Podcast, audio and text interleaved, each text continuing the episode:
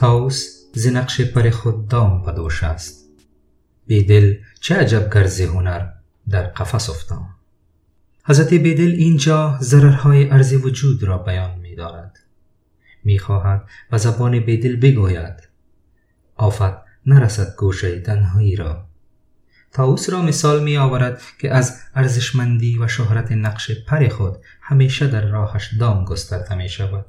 و سیادان برای منفعت خود آن را به قفس می اندازند. اینجا بیان می دارد که جای تعجب نیست که کسی از شهرت و هنر خود به دام و قفس افتد. در آن زمانه ها بسیاری از دانشمندان و هنرمندان به خاطر بغض مقامات و حسد اطرافیان مورد آزار و اذیت قرار می گرفتند. شاید مطلب بدل همین باشد.